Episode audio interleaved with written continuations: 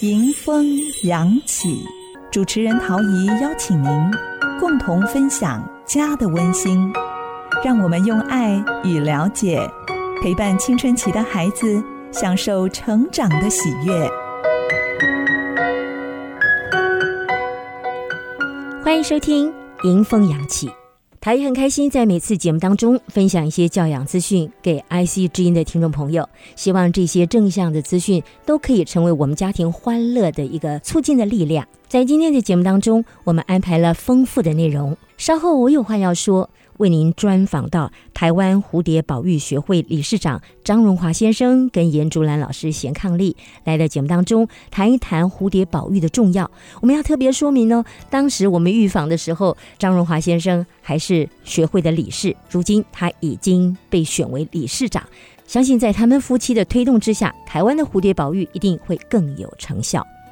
第三个单元德胜新电影情，我们为您邀请到德胜者教育协会的义工。张伟明老师来到节目当中介绍好电影，非常值得我们亲自共赏、分享观点。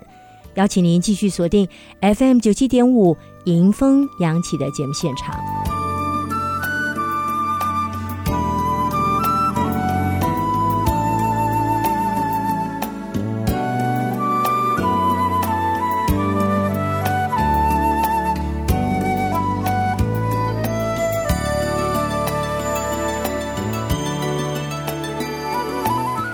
今天第一个单元亲子沟通小 paper，他要继续分享我个人最熟悉的我讯息。如果父母亲长期带领家人一起用正向我讯息来做沟通，不但能够充分表达自己的想法、感受跟观点，家庭的人际才会有更深刻、更真实的交流。首先，我们还是解析一下什么叫我讯息。它是来自于美国的一个 PET 的沟通系统，就是父母效能训练。他谈到亲子之间，这是人世间最宝贵的亲情，但常常因为不能清楚沟通而产生误会。所以，首先我们来聊一聊我讯息的架构。它包含两个主要的成分，就是主题跟感受。换作英文是 What and Why。比方，我喜欢花，它让我感觉到人生很美丽。我不喜欢黑色，因为我觉得它没有任何的色彩可以分别。当你讲出我的意见、想法或感受，再加上你的主观情绪，别人只能微笑点头，因为那是你个人的感受，与事实不见得有什么关系。另外，我讯息当中还有一个很重要，你也可以陈述一些真实的事实，比方早上我喜欢早早的出门，提前到办公室，准备好自己迎接新的一天。这就是一个很清楚。完整的我讯息的架构，说清楚自己的想法、意见、感受，或者我眼中看到的事实等等。假如我们在家庭当中能够常常引导孩子说我讯息的话，你会发现孩子沟通的风格都会改变。比方，妹妹她可能会清楚的跟你告状：“我很讨厌跟哥哥抢浴室，因为他比较强壮，我都抢不过他，所以让我觉得好委屈。”哇，她很清楚的说明自己。讨厌兄妹俩抢浴室的这种感觉，因为让他很受挫。那因为讲清楚了，父母反而不容易走到对与错的这种纠纷里头，比较容易针对孩子的感受而帮他去解决真实的状况。所以，如果我们能够清楚又明了的讲清楚自己的讯息，无论是正向的或负向的，它至少是代表我们当下真实的感受。所以，父母亲如果自己也能够先在我讯息上先琢磨，让自己调整一下自己的沟通习惯，你就可以带领家人做更清楚的沟通。如此不但能够提升家人之间的情感，更能够帮助彼此了解。由于我自己在心理学沟通课程当中有多年的陪伴经验，我发现有好多的亲人或者朋友之间产生的不舒服、误会或委屈，多半就是因为其中的一方或者双方都没有办法说清楚自己的感受，而衍生许许多多负面的状况。比方，父母多半会以为孩子们不懂得父母亲对他的爱，子女也一样。从小到大就误会父母亲不够爱自己，至少是比较爱另外一个手足。那夫妻之间呢，更因为彼此成长背景的不同，很多事情发生的时候又没有办法有效的说清楚自己的想法，所以很多的夫妻常常是虚度了几十年的岁月光阴，仍然互不了解。他听过最经典的一个故事，分享给大家。话说有一对结离四十年的夫妻，他们举办了一个婚宴的庆祝餐会，大家都非常欣赏这对夫妻四十年来彼此忠于对方、享受幸福和乐的生活。而当席间上来一条又大又新鲜的海鱼的时候，你看到老先生十分慎重地站起来，拿着银刀银叉，将鱼头鱼尾巴锯下来，放在老婆的盘子里。大家还来不及惊艳，就看到老太太低下头，大颗大颗的眼泪掉下来，悠悠地说：“老伴儿啊，四十年来我都在吃你不要吃的鱼头跟鱼尾巴，今天什么日子啊？你还给我吃这个？”语出惊人，大家一听到这句话，心想这老先生太不应该了。但没想到老先生低下头来，语带哽咽地说：“boy 啊，老太婆啊，四十年来我都将我自己最爱吃的鱼头跟鱼尾巴让给了你，你既然这样误会我，大家看了这一幕，心中十分明白，原来谁都没有错，错在他两夫妻从来就没有把话。”给沟通清楚过。从这个故事让陶爷觉得，我讯息真的太重要了。我们喜欢什么或不喜欢什么，一点都不重要，重要是我们为什么喜欢或者为什么不喜欢。这就是我讯息最神效的地方。它就有两大主轴，一个就是你谈的主题，第二个就是原因跟动机。老先生把他最爱的鱼头跟鱼尾巴让给了最爱的老伴，而他最爱的老伴。忍受了他的先生给他最不喜欢吃的鱼头跟鱼尾巴。如果当年就说清楚，这四十年他的恩爱程度将会提升多少倍呀？我们听了这个故事，不知道听众朋友是否也能够想到，在你的人际关系或家庭里面，是否也有类似鱼头跟鱼尾巴的误解呢？所以在今天亲子沟通小 paper，他要再一次的提醒爸爸妈妈，也许我们也可以重新调整自己的沟通风格，让自己把话说得清楚、明确一些，如此别人就不会误会你的沟通内容，双方彼此了解的程度会提升，而情感也会更加的甜蜜。甚至这用在我们的办公室里头也一样。我的沟通老师提醒我们，如果能够把我讯息说清楚。大概人际间百分之八十的误会都会消弭于无形，这真的是一个非常美好的境界。也邀请听众朋友，我们一起来练习。它的确是一个需要花一点功夫才能养成的好习惯。在这边，陶也要特别提醒你：当我们在表达自己的想法、观点、意见的时候，要特别防备一个你讯息的陷阱。我讯息、你讯息的差别在哪呢？他都是在谈自己的观点，但是。我讯息是完全谈我，我喜欢小狗，因为狗很可爱；我怕吃臭豆腐，因为臭豆腐会致癌。这都是我的想法。而你讯息是我叙述的情况当中有你的失误在里面。比方，我最讨厌吃臭豆腐了，你不知道它会致癌吗？为什么还要请我吃这个？其实你一半在说自己的想法，但另外一半你还有责备在里面。所以，如果用手势来讲，我讯息是竖起大拇指往内指，你讯息是。伸出食指往外责怪，所以讲话一定要往内指。我看到什么，我听到什么，我想到什么，原因是什么，对方就会听得清楚明了。但如果你意有所指，你怎么会这样？你怎么不这样？这种你讯息会让人非常的受伤，也会伤害人际关系。分享给听众朋友，就让我们一起花一点功夫，努力说好我讯息，让我们的人际关系因为你我的努力。更加的和谐美好。稍后就要进行我们今天第二个单元，我有话要说，听听台湾蝴蝶保育学会张荣华理事长跟严竹兰老师显抗力的分享，相信您也会越来越爱上蝴蝶哦。朋友们，收听的节目是《迎风扬起》。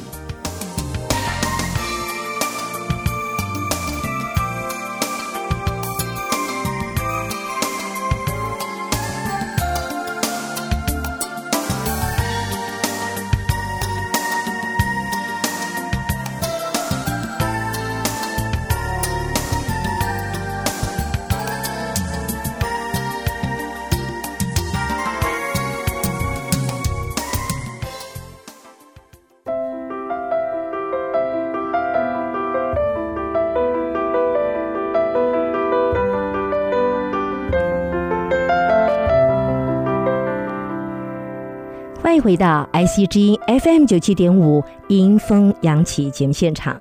在今天我有话要说单元当中，陶也很开心为大家访问到一对爱蝶的显抗力，这是来自于台湾蝴蝶保育学会张荣华理事以及夫人严竹兰老师，欢迎荣华。哎，爱惜之音的听众朋友，大家好，竹兰老师，听众朋友好，好高兴邀请到两位。我知道你们常年在学会里头来宣导保育工作，请问一下，当初你们是什么样的因缘投入台湾蝴蝶保育学会的？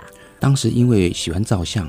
照了相之后，却不太清楚到底是什么蝶，想说去哪里找资讯呢？嗯，哎呀，刚好有机会啊，看到了这个蝴蝶保育学会刚好招募职工，所以说我就去报名了。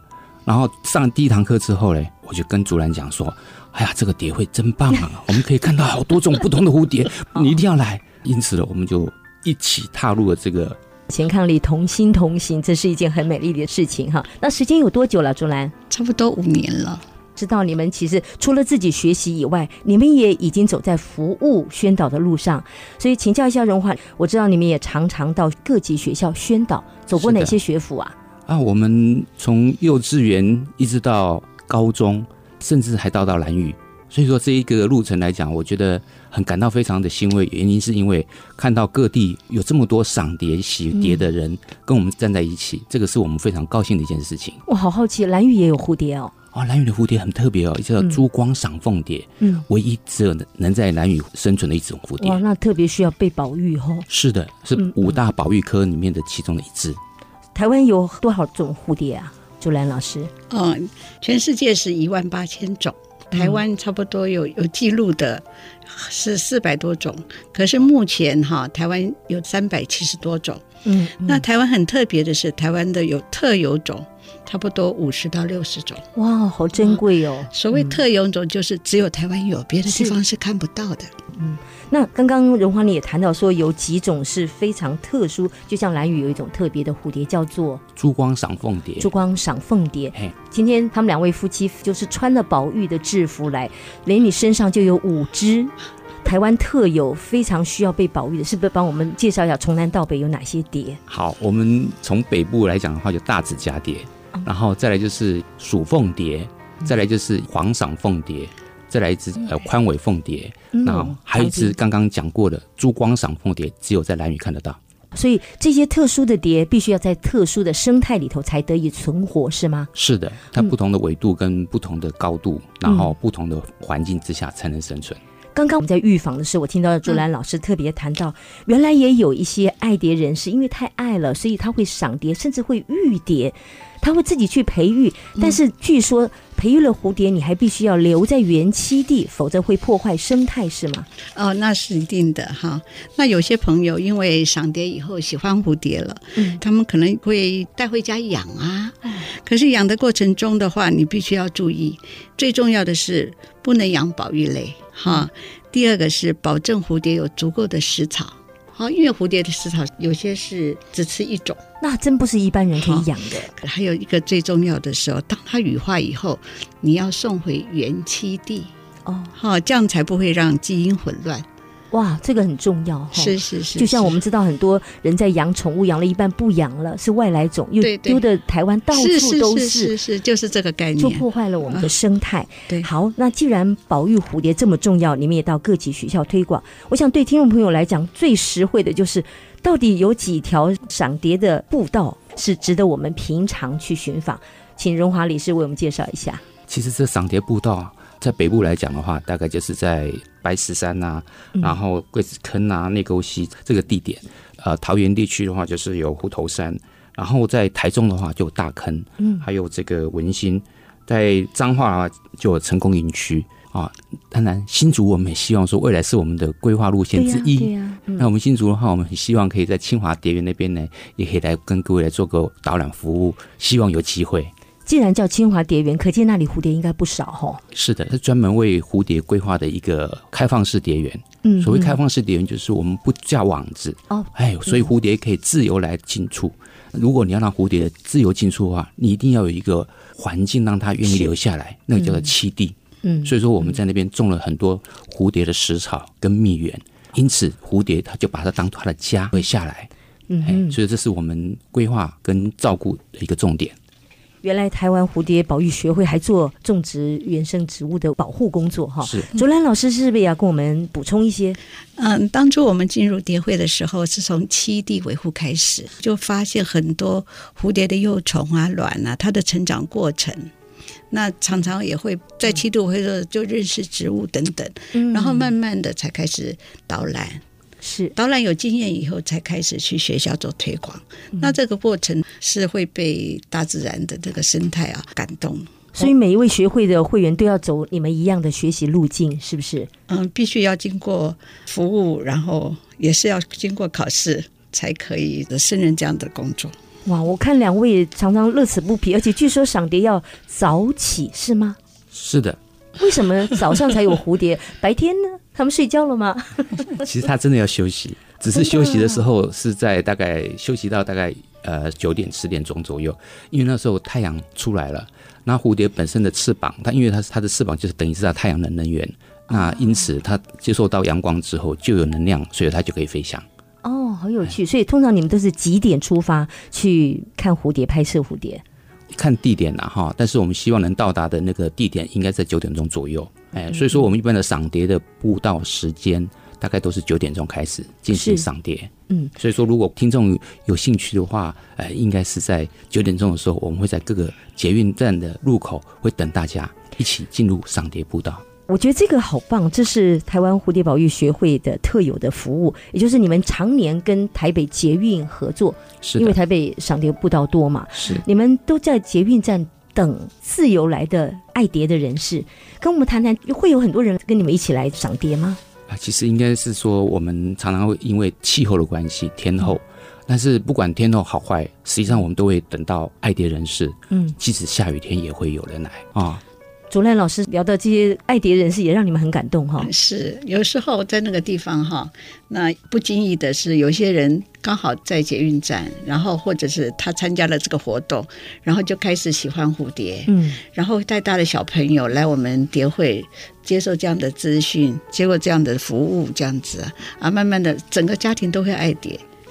那有关这种训练、学习或者是赏蝶步道的资讯，官网都有吗？是的，？Keyword 告诉我们一下，就是台湾蝴蝶保育学会，台湾蝴蝶保育学会学习的学。是的，学会。嗯嗯，像两位贤伉俪做了这么多年的导览志工，我不知道荣华你最印象最深刻的是哪一个赏蝶的景点啊？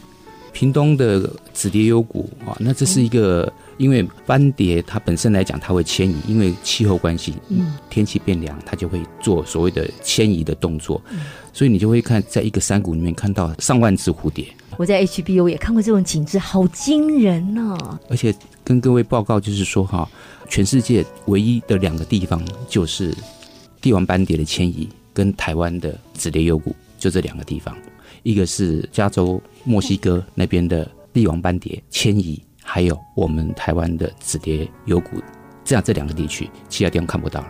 我们适合去观赏吗？适合哦，只要不做大量的这种所谓的干扰不情况之下的话，是很适合的。嗯，因为那边有专业人士帮我们做导览。它会是在几月份发生？啊，就在每年秋季十一月左右这个季节，哎，是哎，刚好是冬季的时候，他们会进行冬季的迁移。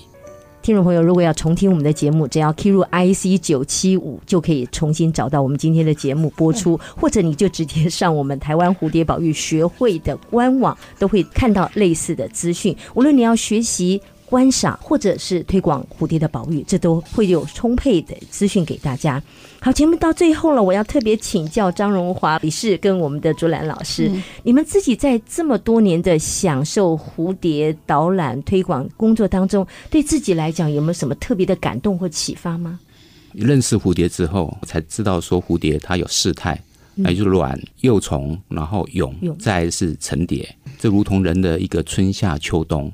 那这个春夏秋冬的变化，实际上也是人生的一个变化。那如何在这个变化里面啊、呃过我们喜欢快乐日子，这才是最重要的一个重点。哇希望大家能一起跟蝴蝶快乐生活。哇，真希望能够跟张荣华理事一样，在蝴蝶的身上学到快乐之道。竹兰老师呢？我是深深的感受到啊，每一种生物哈都没有办法单独生存啊，应该尊重每一个生命，大家和谐共存。哇，好像只要亲近大自然的人，嗯，就是都会有这份敬天对爱人的感受。是的哦，我很佩服两位。我知道你们这种蝴蝶导览工作都是义务性的。是的，我最近才刚刚享受到阿里山导览的丰富资讯，所以真的很佩服各位。日后各位如果看到穿到这个蝴蝶背心的志工们，真的要向他们致上无上的敬意，而且他们说的话一定要用心聆听哦。今天非常感谢台湾蝴蝶保育学会张润花理事以及夫人严竹兰老师来到节目当中，谢谢你们两谢位。谢谢谢谢谢谢。听众朋友，稍后就要进行我们今天第三个单元——德胜新电影情了，别走开，又有适合亲子共赏的好戏介绍给您哦。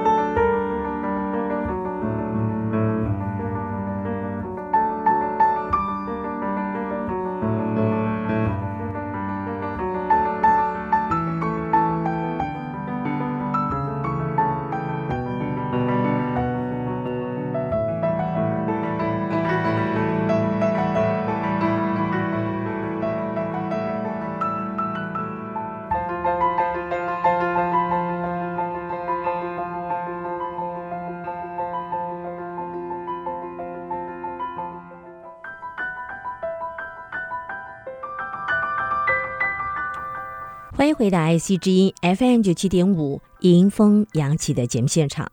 德胜新电影情单元再度为大家邀请到德胜者义工张伟明老师来的节目当中，欢迎伟明老师。陶姐好，听众朋友大家好。今天来到节目哇，介绍这出戏，我自己好喜欢，它就是那个情绪急转弯的导演继续拍的，对不对？对对，没错没错，这一次也是急转弯，叫做灵魂急转弯。这个戏一定要伟明老师来解说一下。我觉得这个导演好有心哦。我记得上一回他是因为有看到青春期的女儿情绪的变化，是没错。他拍了一出让全世界父母都更轻松的戏，就是情绪急转弯。对那这个灵魂急转弯，他一定也意有所指喽。对他带我们去反思这生命意义是什么，让我们从生活里面去看我们的生命到底怎么样才是活过呢？哇，让我们思考这个问题。对，我们一天到晚都在问大灾问，我我这个人生有什么意义？对其实我们可能忽略了每一天我们走过的脚步。没，错没错。嗯嗯，这部电影我觉得很很轻松愉快，嗯，但是它内在探讨的主题是很很严肃的。是让我们可以去看完以后，你会慢慢去去想、思考一下，到底我现在活着，我嗯快乐吗？嗯，那假如说我不快乐呢，我原因在哪里？是对，这个导演带领我们去想这个问题，让我们去急转弯，脑袋里面转一转，好，让我们找到一个答案，好，是找到一个方向，让我们知道说，原来我活着是这么好。嗯，对所以头脑需要清明哈、不要有太多的杂质。对对对，那我们先谈一下这个主角，呃，他是乔，一个美国黑人，他是一个中学乐团的老师，很有才华。对他是一个音乐人，但是他最大的梦想和热情是什么呢？他是他喜欢爵士乐，嗯他觉得说他生来就是一个爵士乐手，因为他小时候在路边看过别人演奏，他就觉得说，嗯，我生来就是像他这样子表演爵士乐，成为一个乐手，得到很多人的掌声，嗯得到舞台。这样的一个人，所以他人生就有一个梦想，说、我就是一个玩爵士乐的人，嗯哼，我是一个在爵士舞台上面得到别人掌声的人。他把自己定义的非常清楚明确。哦，对对对，所以他当中学的乐团老师的时候，并不快乐。嗯他也觉得说这不是我的热情。嗯，嗯，对，那电影一开始很有趣，他在指导学生练习音乐的时候，其实他心里面就在想他的热情，嗯他并没有很在意学生表现怎么样。哇，这样就错失了美好哎。然后学校有一个老师来跟他敲门说：“哎，恭喜你哦！”这样，嗯他说：“恭喜什么呢？”他说呀：“学校正式给你聘书了，你成为一个正式的乐团老师。嗯，这样很一般人听到会怎么想？很高兴啊，工作稳定啦，薪水也够了。但是乔拿到这个聘书，心里面并没有很高兴，嗯，因为不是他的梦，因为他不是他梦想，不是他的热情。他说：“我是爵士乐手，嗯那我来到正职，别人觉得很高兴，但是难道我就一辈子当老师吗？”所以他就带着这个去回到他的教学里面。可是当他走在路上的时候，看到哎有一个呃四重奏的一个餐厅，他真要需要一个乐手弹琴的乐手，他就去应征，哦结果被这个乐团就录取了。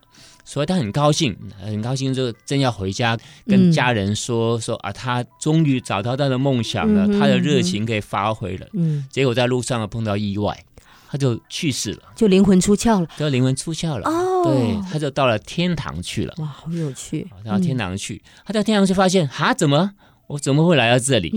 我的梦想还没有实现呢，对对我还没有演奏我的爵士乐。是，我生来是一个爵士乐手，我怎么快就来到天堂？那我我那个梦想在哪里？这样，所以他拼命的逃啊逃啊逃，就超过我们的想象力啊，他就逃离开这个天堂之路，他拼命想要回到人间来。对嗯，因为有未尽事宜、未完成的梦对对对嘛，所以他就逃啊逃，结果他掉到一个投胎先修班里面去。对，我们想象一下这种是什么情况哈？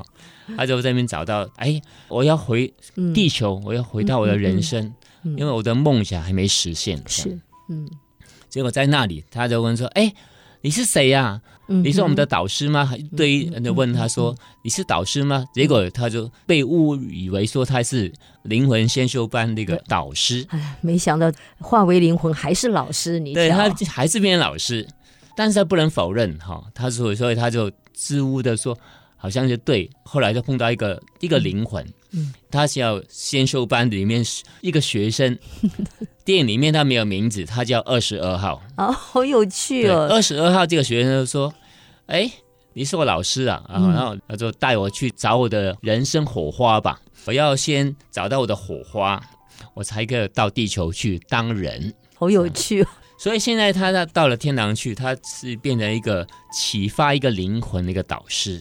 可是这个这个乔他说想说，我是要回到地球去实现我的梦想，我要当爵士乐手。你瞧，他在活着跟当灵魂的时候都不安于自己的本分呢。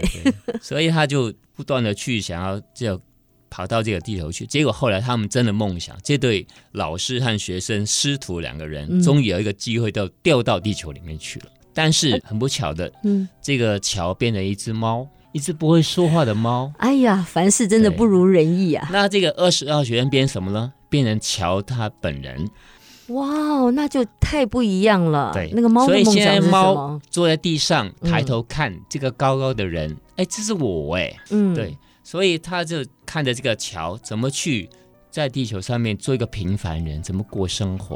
哦，但是，这些猫不能说话，对不对？是是是，真那这个的观察乔就做了很多奇怪的事情，然后说：“哎、我不是这样的。”他他就跟他反对说：“你不能这样，你不能吃这个，你不能做这个，嗯嗯嗯那不是我，那不是我这样。嗯你应该去去寻找我的梦想，你帮我完成我的梦想，这样。嗯所以就中间很多过程是很有趣的。所以他这个不断的去寻找他的热情，但是因为这个假的桥二十二号，他做的事情就让本来有表演的机会就没有了。对呀、因为他没有音乐的对对热忱。而这个二十二学生就想，哎，我第一次在地球做一个人，所以他觉得很多事情都很快乐。啊，比如说看到一片树叶掉下来，是说哦，好美哦，这样子。你看单纯的心多棒哦！所以这只猫就是现在以前的乔哈，就是看到说，哎，他看一片树叶掉下来，怎么快乐啊？对呀、他走过一条马路，纽约这个不是很多地下道，很多嗯那种嗯很热热气冒出来嘛。嗯，有一次他走过一条冒热气冒出来的时候，他觉得哇，好特别哦，好有趣的一个情境哦，这样。啊吃披萨，他拿披萨来闻，闻了很久才吃。完全享受。对对对，吃棒棒糖，嗯还有什么？看到一些邮票什么的，他只是说都很有趣。乔会不会觉得很不好意思？他当年恐怕都没享受过这些微幸福哎。对对对，所以我想这个电影就给我一个想法，嗯说，哎、我们可以嗯换个角度看，如果有跳出来看别人怎么过生活，嗯或者说我应该怎么过生活，那也许会发现说，哎，原来生活里面很多美好的事情，我们曾经错过了。真的，嗯这些猫就从这个角度去看，原来乔他这么平凡的过日子，也可以这么快乐，为什么当时我没有这种快乐？嗯，好大的觉悟，因为我在执着我的梦想，梦想爵士个乐手才是我的梦想，没有梦想，没有完成，我就不快乐。但是这个假的桥，它一点点事情，一片树叶就让他很快乐，嗯一个铜板也让人快乐。嗯，所以他就换个角度来看，原来生命是可以活着这么快乐的事情。哇，我觉得这个戏让我们尤其大人看起来，搞不好心得会比小朋友更丰富哎。对，没错，没错。所以这部电影，我觉得如果爸爸妈妈带孩子看，一定很有趣。嗯，对，当然我们跳过他什么什么先修班那些事情，嗯，他就想说，原来人活着，是每天活着就可以找到他真的快乐。对呀对，活我们不是讲活着就有希望吗？对对，而且不但活着，我们还每一个 moment 每一刻，你都要融入其间，对你才可以享受到所有的幸福快乐。嗯这个二十二号的学生，当初为什么他没有来到地球？因为他觉得说，我没有火花，我没有生命的火花，我去地球干嘛？这样啊，他等于还没有成为人，就对在开始找目标啦，是这个意思吗所？以，所以他别人说他就不愿意来地球，但是有一天他来到地球了，发现哎，原来地球这么多事情让可以让他值得探笑索嗯快乐、探索，他就觉得说哦，原来当人也不错呢。对，嗯他就发现说我可以享受当人的快乐，这样。所以这个真的乔，他这只猫啊，嗯他就发现说，原来换个角度看我的人生是是可以找到快乐的。哇，真棒！经过张伟民老师这样的点题以后，我们发现原来灵魂急转弯，他真的是在提醒我们要把握当下，过好每一天呢。对对对哇，所以这个导演其实跟我们说，我们要活在当下的快乐，嗯，把它找回来，不要被人生的目标这个是框架锁住了。对。在音乐之后，我们再回到节目当中，继续请张伟民老师给我们介绍这出很棒的好戏《灵魂急转弯》。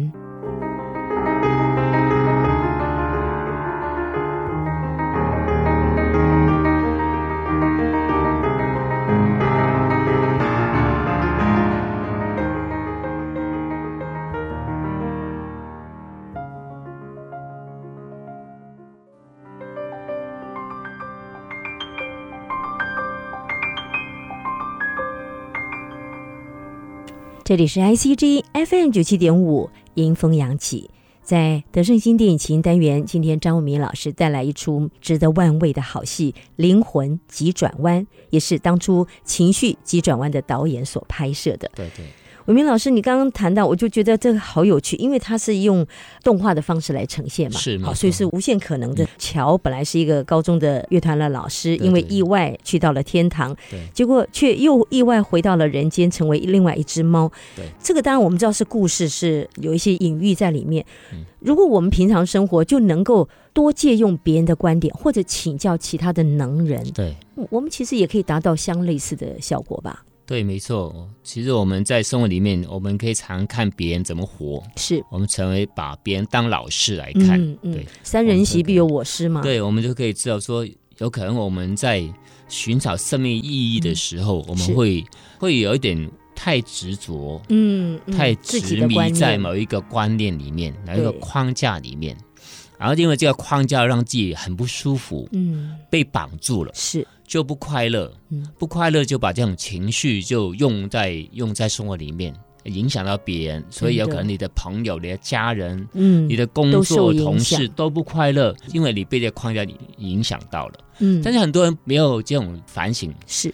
觉得说哦，都是我工作不顺利什么，其实上他是内在里面被一个梦想绑住了。嗯，很多人以为说我的梦想就是要实现，我的人生才有意义，这样。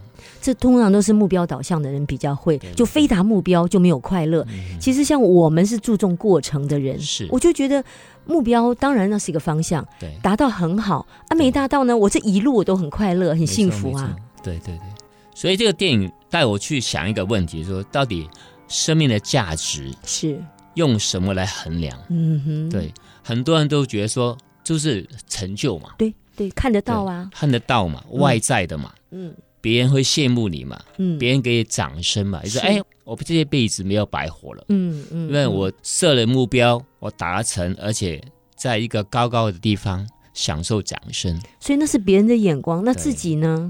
你自己的但是这个导演带我们去，我们要先反过来，我们不要太把太多的注意力嗯。投射在身外之物，是。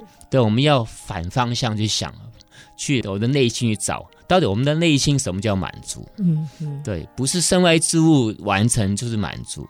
这部电影它让我们反方向去找嗯内心的真正的满足。嗯像乔这部电影里面，他也放成为一个爵士乐手，但是他没有做完，他急，所以他从天堂要急着逃回人间。嗯他为什么逃回来？因为他想要完成梦想。是但是他回来以后发现，原来他生活里面每一个当下都是快乐的，他可以珍惜。如果他珍惜每一个当下的话，他就可以找到生命的快乐，是生活的满足。是所以他在生回到地球里面，后来发现他跟妈妈和好了。为什么和好呢？所以当然是因为有摩擦过嘛，哈。嗯嗯之前他跟妈妈就妈妈关心他的时候，他说我不快乐，嗯因为我觉得说我我没有完成我的梦想，我我不希望我离开地球之前啊什么都没做，一片空白，嗯所以跟妈妈之间也是一种隔阂。好可惜哦，追求目标就忘了亲情的温暖了。就刚才我说的，他这个人有梦想，所以把这种情绪放在家里面，嗯影响到家亲子关系。对，但是他回来重新回到人间的时候，他发现说，哎，原来妈妈是这样看我的，嗯我跟他在一起其实真的很快乐。妈妈不断的给我关心，给我爱，我要享受他的爱，嗯就是当下当下的珍惜这一刻，我就应该是快乐的。嗯我不应该用这种因为梦想没实现的情绪破坏了我们的亲子关系。所以因为这样的话，他就领悟到这个道理，他就跟妈妈重新和好，享受当他儿子，也喜欢这个妈妈的爱，这样。所以我们人生的向度真的要扩张哎哈，不能只专注一两个目标而已没。错，没错。那当然，在他寻找这个过程当中，他也从一些别人的身上看到一些事情。嗯，对，嗯像他常常去一个理发店，嗯那个理发师是一个很快乐、很开朗的人。